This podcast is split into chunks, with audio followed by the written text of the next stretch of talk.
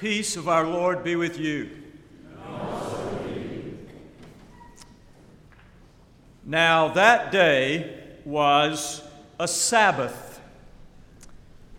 Those words, those six simple sounding words, now that day was a Sabbath, came near the ending of this morning's gospel passage but they come at the beginning of a conflict which consumes the remainder of John chapter 5. The conflict and controversy Jesus created by healing the man at the pool on the Sabbath. The religious tradition of Jesus' faith allowed for helping on the Sabbath in the cases of urgency or emergency.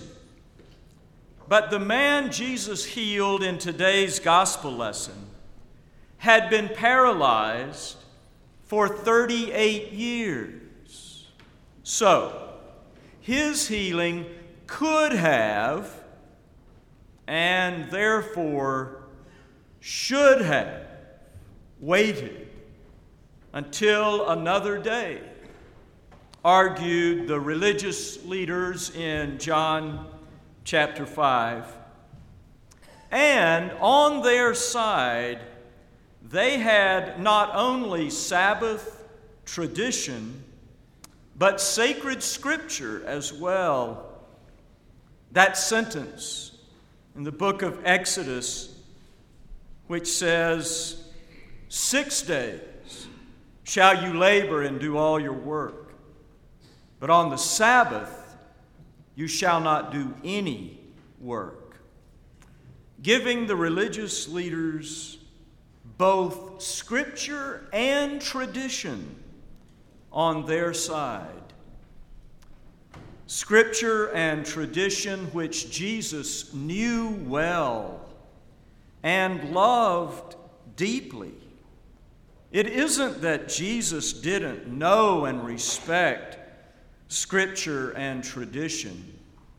It's just that for Jesus, loving a living person was more important than following a verse or keeping a tradition, which, of course, does not surprise us at all because we couldn't get to John without going through Matthew. And we remember that massive moment in the Gospel of Matthew when someone asked Jesus, Which commandment in the law matters most?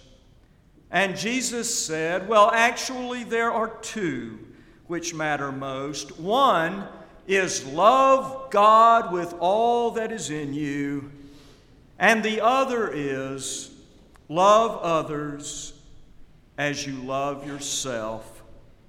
And then, after he said that, Jesus said this On those two commandments hang all the law and the prophets.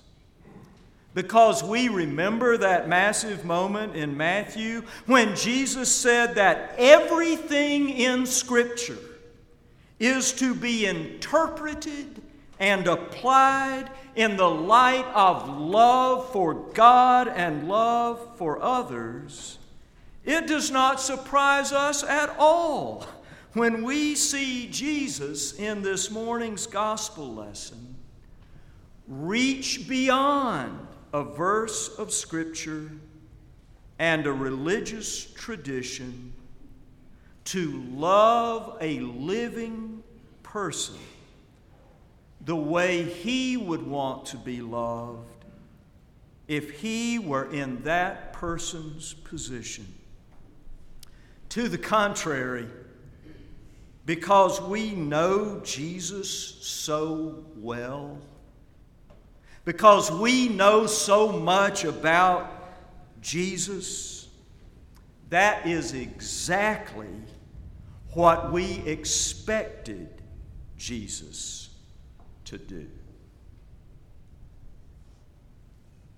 And that is exactly what Jesus expects us to do too. Amen.